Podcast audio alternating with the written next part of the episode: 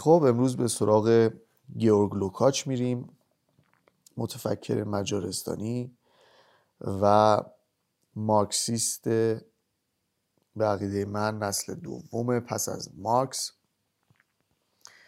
که مانند کسان دیگری که بررسیشون کردیم مثل برنشتاین و کاوتسکی دنبال رو و متفحص در آثار مارکس بود و به شدت تحت تاثیر مارکسیسم قرار داشت و از او دو اصطلاح بسیار مهم چیزوارگی و تعریفی که از آگاهی طبقاتی کرد به یادگار باقی مونده. لوکاچ در بین سالهای 1885 تا 1971 در واقع زندگی کرد و این درست سی سال بعد از حضور کسانی مثل برنشتاین و کاوتسکی بود که قبل از اونها هم سی سال قبل خود یعنی 60 سال قبل از در واقع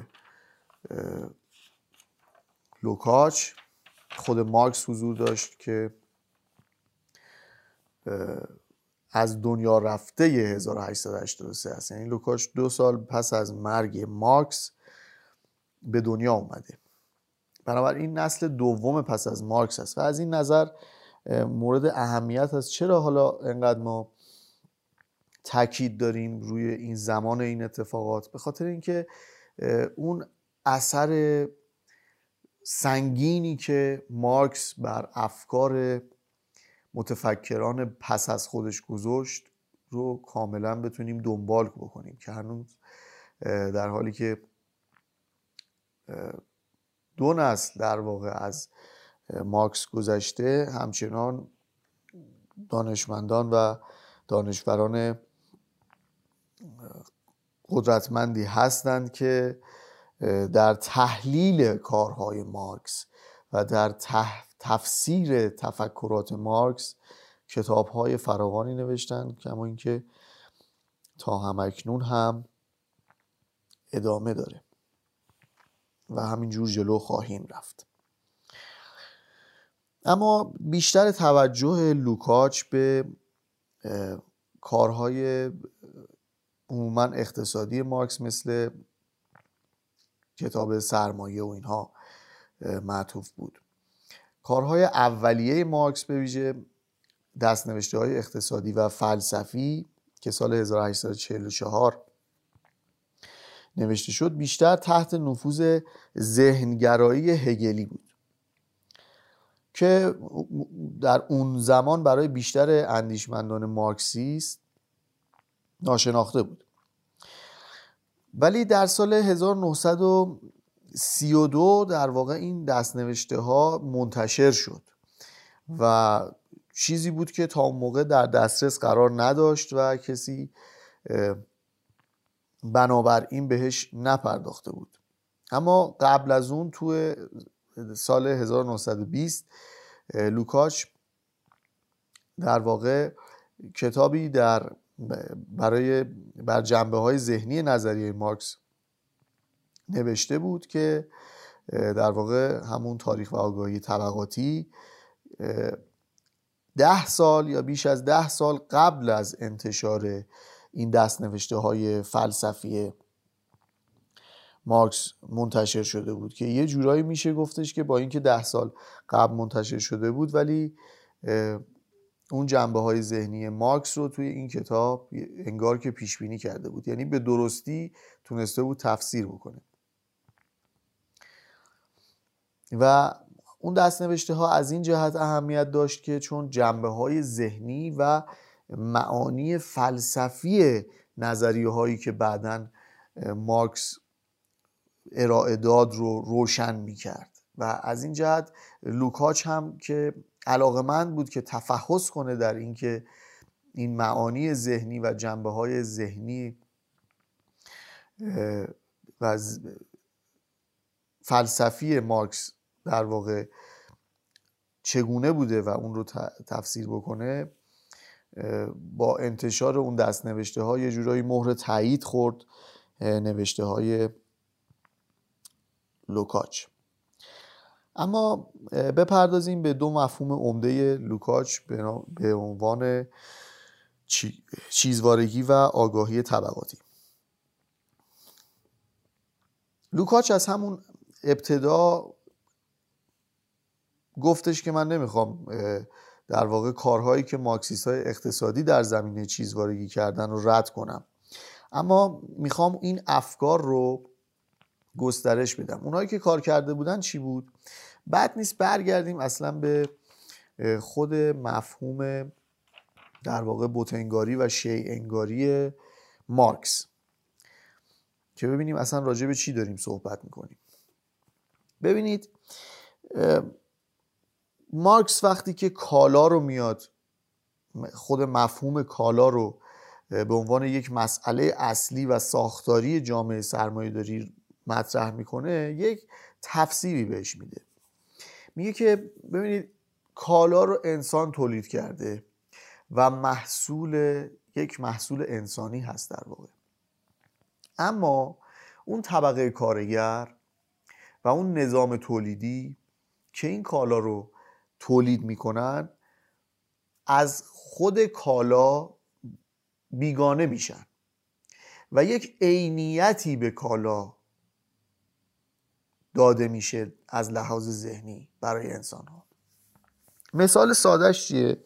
مثال سادش مثلا ماشینه. یعنی شما وقتی میرید یک ماشین رو می‌خرید انگار که میرید یک موجود زنده رو می‌خرید. انگار که میرید مثلا گاهن براش اسم هم می‌ذارن. ممکنه ها؟ یا حتی اسمم اگه نذارید توی ذهنتون مثلا انگار که اونم یک موجودیت واقعی داره. اونجا که توی پارکینگ مثلا پارک شده شما یک موجودیت عینی در ذهن خودتون براش قائلین. موجودیت عینی یعنی چی؟ یعنی انگار که انگار نه انگار که ساخته یک ساخته دست بشره. انگار نه انگار که یک پازلیه که ما خودمون سرهم کردیم. انگار که همیشه وجود داشته به همین شکلی که الان هست. می‌دونید؟ این مفهوم از خود بیگانگی از کالا بیگانه شدن انسان هاست در واقع که بعدا بست پیدا کرد و بازار رو همین همینجور گفتن که بازار هم انگار یک چیزی هستش که اونجا یک حضور عینی داره و بعد در واقع اشکال اجتماعی که توسط انسان به وجود اومده رو خیلی تام و مطلق دونستن. و بنابراین این از خود حالا از خود بیگانه کردن کالا چه عیبی داره؟ عیبش این هستش که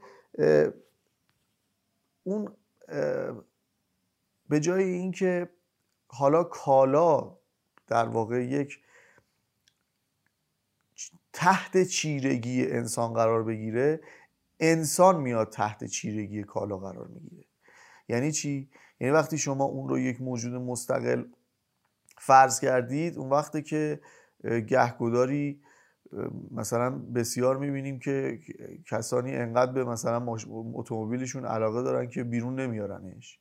و یه جورایی انگار که به جای اینکه ماشین در خدمت آدم باشه انسان در اختیار ماشین قرار گرفته که هی باید حالا تمیزش می‌کنه مرتبش می‌کنه لاستیکش خراب نشه اینجوری نشه. حالا اگه ازش استفاده بکنه قابل توجیهه.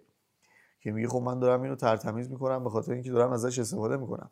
اما در موارد افراطی در واقع این ماشین اونجا داره استراحت می‌کنه یه جورایی و همش بهش رسیدگی میشه انگار که مثلا یه کودکی هستش که انسان دوست داره ازش مراقبت بکنه. این حالت از خود بیگانگی البته در یک مثال بسیار ساده. این رو میشه بسیار بستش داد. که اون از نتیجه زحمت خودش کارگر نمی‌تونه افتخار بکنه به چیزی که آفریده. چرا که انگار که او از قبل بوده و ما فقط یک واسطه ای بودیم که به اون شکلی که امروز در اومده برسونیمش و این جلوی خلاقیت رو می‌گیره جلوی اینکه باور کنیم که آقا ما این ما هستیم که اینو ساختیم. می‌گیره و اینو منحصر می‌کنه به اون طبقه برجوازی یه طراح و اینها که اون بالا تو اتاقهای مهندسی دارن طراحی می‌کنن و این کارگری که در خط تولید کار می‌کنه در واقع از این کالایی که ساخته شده یک جورایی حالت بیگانگی پیدا می‌کنه. خب پس وقتی که مفهوم بت‌انگاری رو صحبت کردیم حالا لوکاچ لوکاچ چی کار کرده؟ لوکاچ در واقع اومده همین مفهوم چیزوارگی رو اومده بستش داده و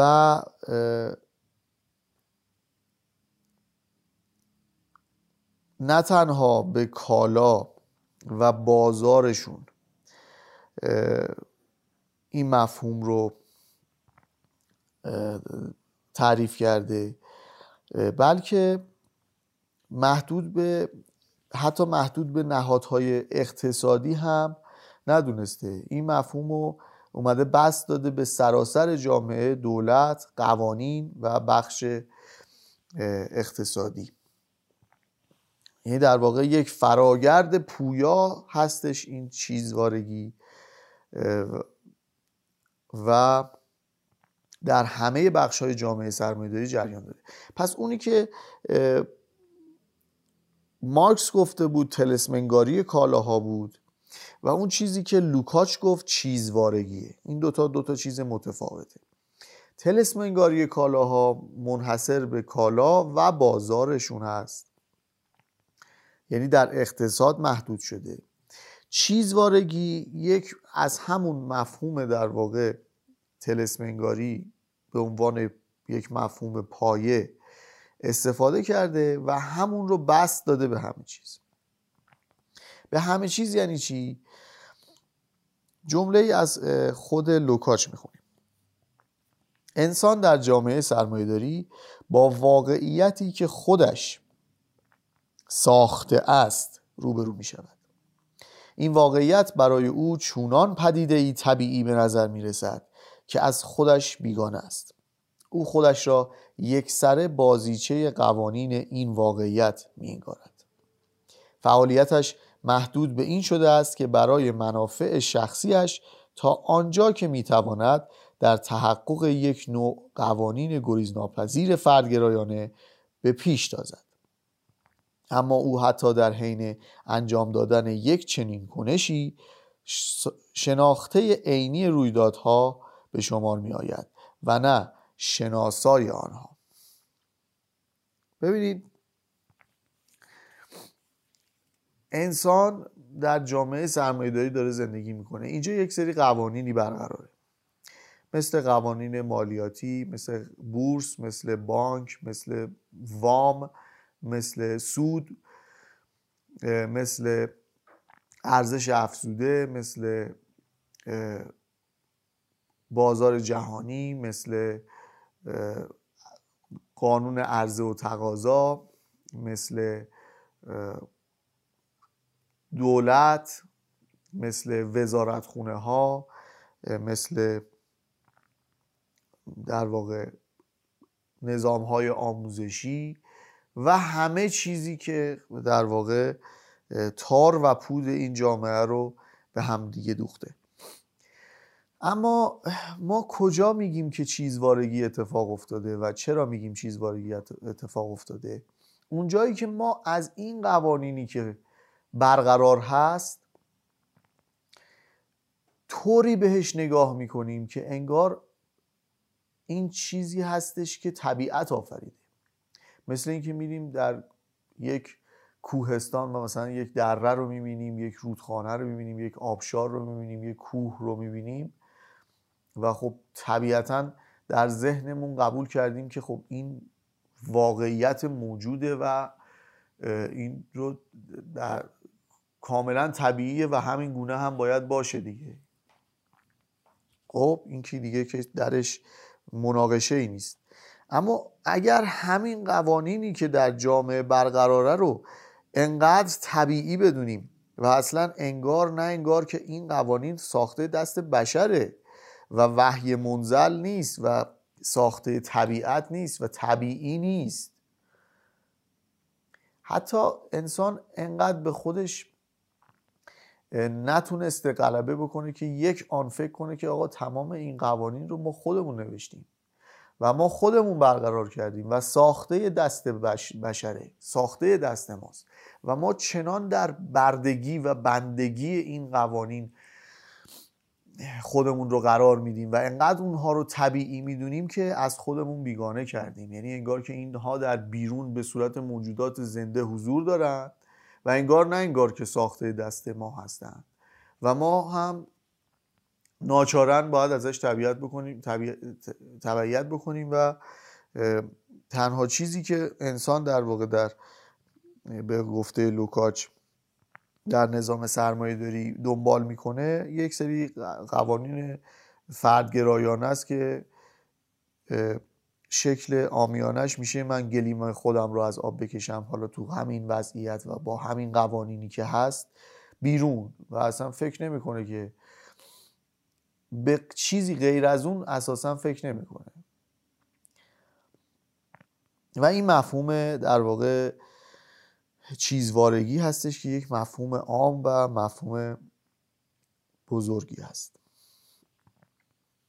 دومین خدمت بزرگ لوکاچ کارش درباره آگاهی طبقاتیه که به در واقع نظام های اعتقادی و مشترک کسانی اطلاق می شود که جایگاه طبقاتی همانندی را در جامعه اشغال می کنند حالا در ادامه چی میگه؟ لوکاچ این را آشکار ساخته است که آگاهی طبقاتی نه مجموعی از آگاهی های طبقاتی فردی و نه میانگین آنهاست بلکه خصلت گروهی از آدم است که جایگاه همانندی را در نظام تولیدی اشغال می کنند. این نظر به تاکید بر آگاهی برجوازی و به ویژه پرولتاریا می انجامد.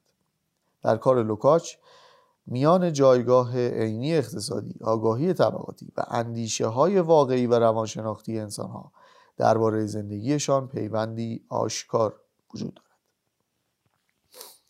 ببینید لوکاچ اون تعریفی که از آگاهی طبقاتی میده میگه مجموعه‌ای از آگاهی های طبقاتی فردی یا میانگین آنها نیست. یعنی چی؟ یعنی مثلا من به عنوان یه فرد خودم رو آگاه هستم که در یک طبقه ای از حالا اونجوری که مارکسیست ها میگن در نظام تولیدی ببینم. و مهم این هستش که دچار از خود بیگانگی نباشم دیگه. یعنی فکر نکنم که این یه کاری من باید بیام انجام و درستش همینه. یه یه در واقع آگاهی داشته باشم که من در اینجا در کجای چرخه نظام تولید قرار دارم و چقدر اهمیت دارم و آیا این من هستم که دارم این کالا رو تولید می‌کنم؟ اینجا میشه آگاهی فردی از طبقه خودش.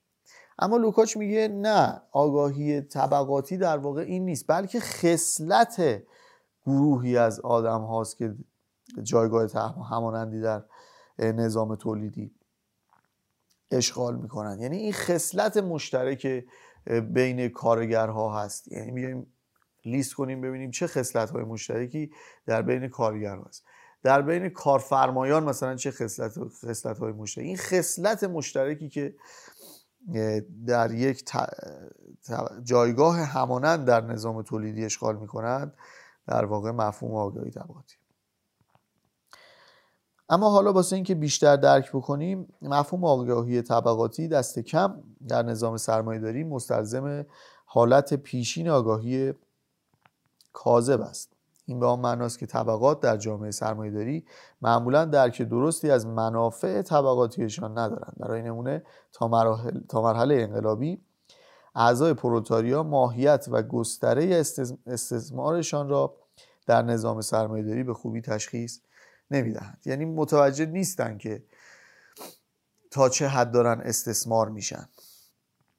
کاذب بودن آگاهی طبقاتی نیز از جایگاه طبقاتی در داخل ساختار اقتصادی جامعه سرچشمه می‌گیرد.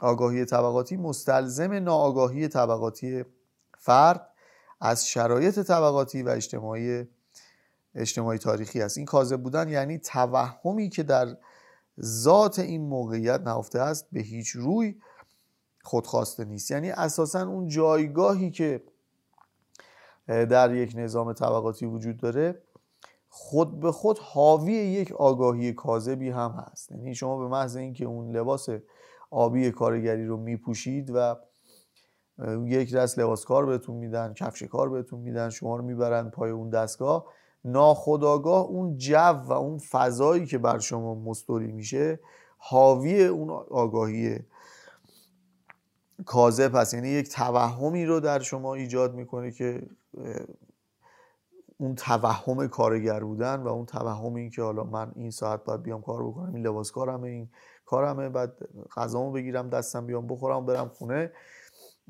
حاوی این در واقع آگاهی کاذب هست که اجازه نمیده فرد اصلا سر در بیاره که این کارخونه چقدر اصلا داره چی تولید می‌کنه. یه جایی مثلا ممکنه یه کسایی توی خط تولید باشن و این کاری که دارن می‌کنن نمی‌دونن این کجای دستگاه قرار می‌گیره که توی کدوم ماشین مثلا میره و استفاده میشه. مثلا شرکت های قطع سازی. اونجا یه خط تولیدی هست فقط طرف میاد بهش میگه که تو این مثلا قطع پلاستیکی که اومد این برد الکتریکی و یا الکترونیکی رو روش بذار این چهار تا پیچو ببند. اگه شب از اون بپرسی از اون کارگر که این قطعه که سوار می‌کردی کجای چه ماشینی قرار می‌گیره نمی‌دونه.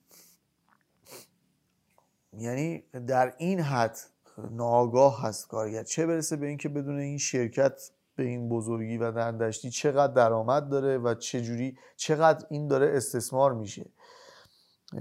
این بر واقع ذاتی بودن این آگاهی کاذب هست و فکر می‌کنه که یه آگاهی هم داره در صورتی که هرگز به اون میزان استثماری که داره میشه پی نخواهد بود.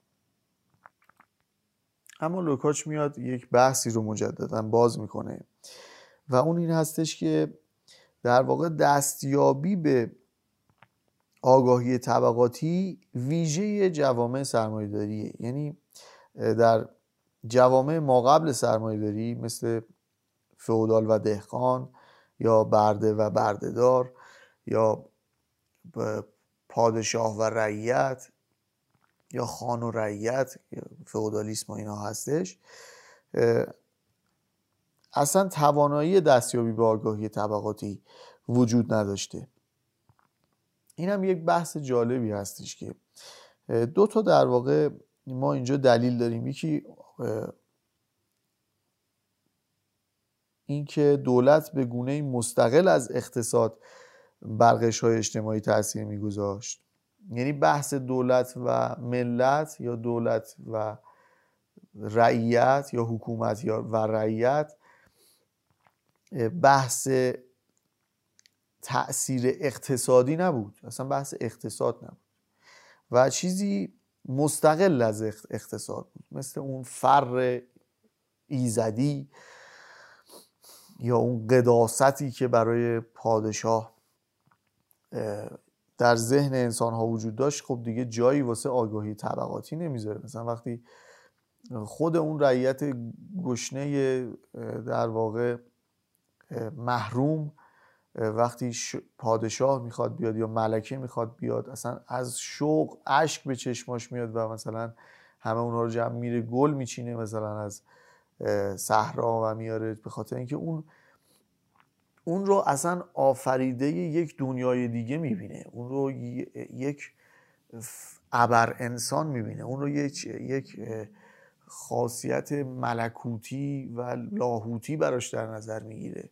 و در ذهن خودش اونگونه می‌بینه و چه سعادتی نصیب شده که اصلا چشمش به نور فر پادشاهی مثلا مزین شده و اینها.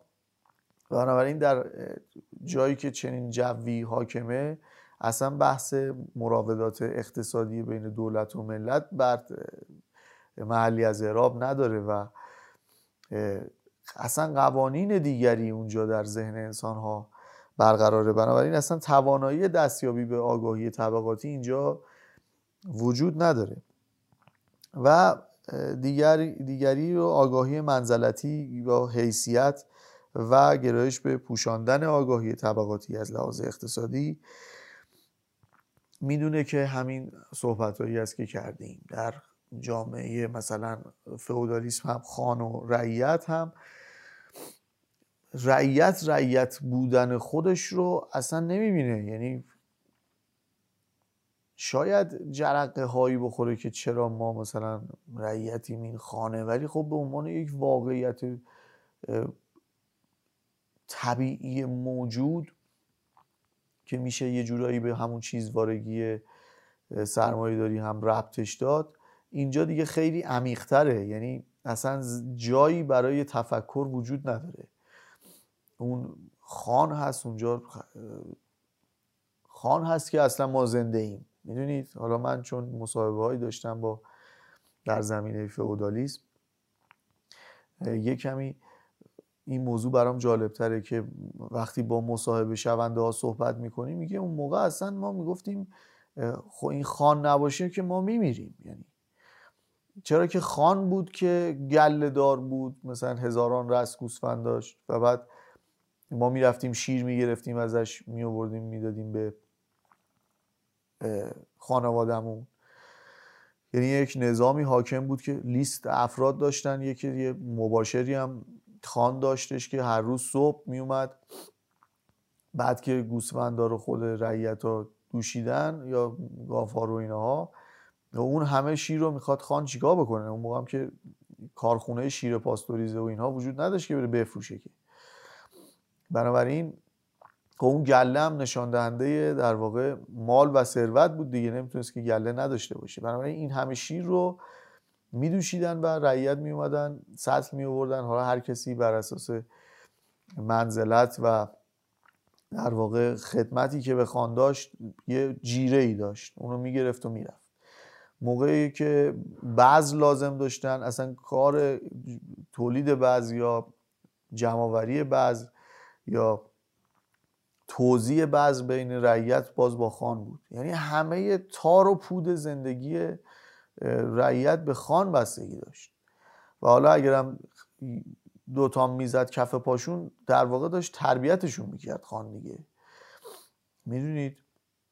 و خب توی یه همچین جوی جایی برای در واقع آگاهی طبقاتی به شکلی که لوکاش داره مطرح می‌کنه. نمیموند و همین حرفی هم هستش که خود لوکاش داره. در واقع مطرح می‌کنه.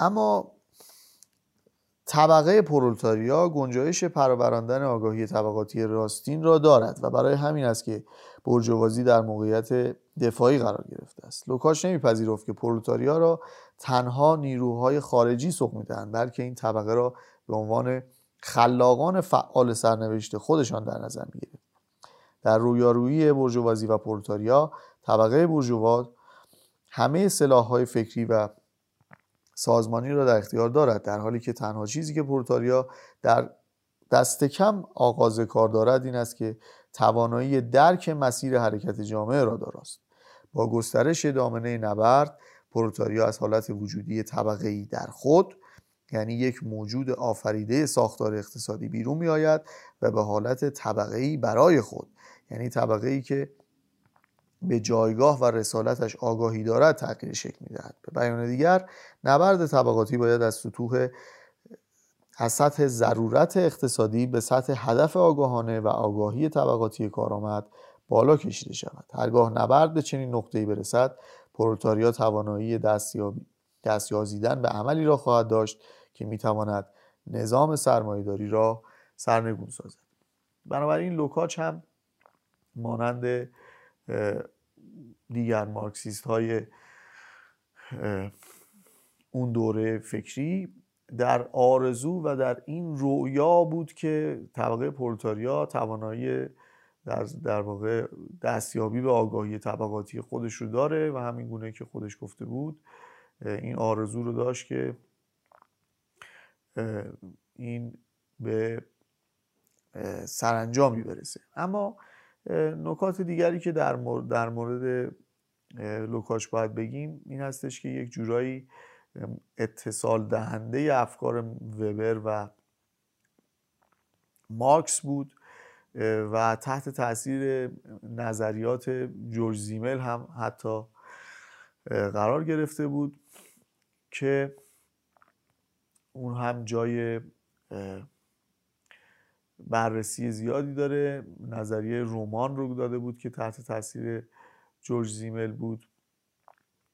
در واقع کتاب تاریخ و آگاهی طبقاتی کار برجستش بود و تاثیر عظیم این کتاب بر حیات فکری آلمان در دوره جمهوری وایمار گذاشت حدی که در واقع لوسین گلدمن که ستایشگر در واقع لوکاچ هم هست مدعی شد که هایدگر بخشی از کتاب وجود و زمان رو در پاسخ به همین کتاب تاریخ و آگاهی, آگاهی طبقاتی لوکاچ نوشته بود. در دوره هم لوکاچ به از کتاب خودش فاصله گرفت و مصر بود که در واقع هدفش برای نوشتن اون فقط صرفا فلسفی بوده و بسیار هم در سالهای پیش از مرگش تحت تاثیر شورش های دانشجویی در غرب و حجوم 1968 به چکسلواکی در واقع در حال رجوع به مارکسیسم انقلابی تر جوانیش بود و این داستان مارکسیسم و داستان انقلابی بودن یا نبودن یا اعتقاد به اصلاح جامعه و, و یا برکندن بنیانهای جامعه و برقراری حکومت پرولتاریا یا سوسیالیسم به عنوان فقط ترمزی برای نظام سرمایه و اخلاقی کردن اصول اقتصادی و فرهنگی و همه امور دیگر نظام سرمایه داری توسط سوسیالیسم اینها تفاوت در نگرش ها و اعتقادات متفکرین گذشته پس از مارکس و همکنون هستند که همچنان هم دعوا بر سر جای خودش باقی است و حتی بسیاری از متفکرین در طول دوران زندگی خودشون در بین این مفاهیمی که گفتیم هجرت می‌کنن و گاهی هم دوباره بازگشت می‌کنن با توجه به تجربیاتی که به دست میارن و یا اتفاقاتی که در تاریخ معاصر خودشون رخ میده. این هم از جورج لوکاچ و تا اپیزودی دیگر در پادکست های جامعه شناسی سوسیولوژی در خدمتون خواهیم بود. خدا نگهدار.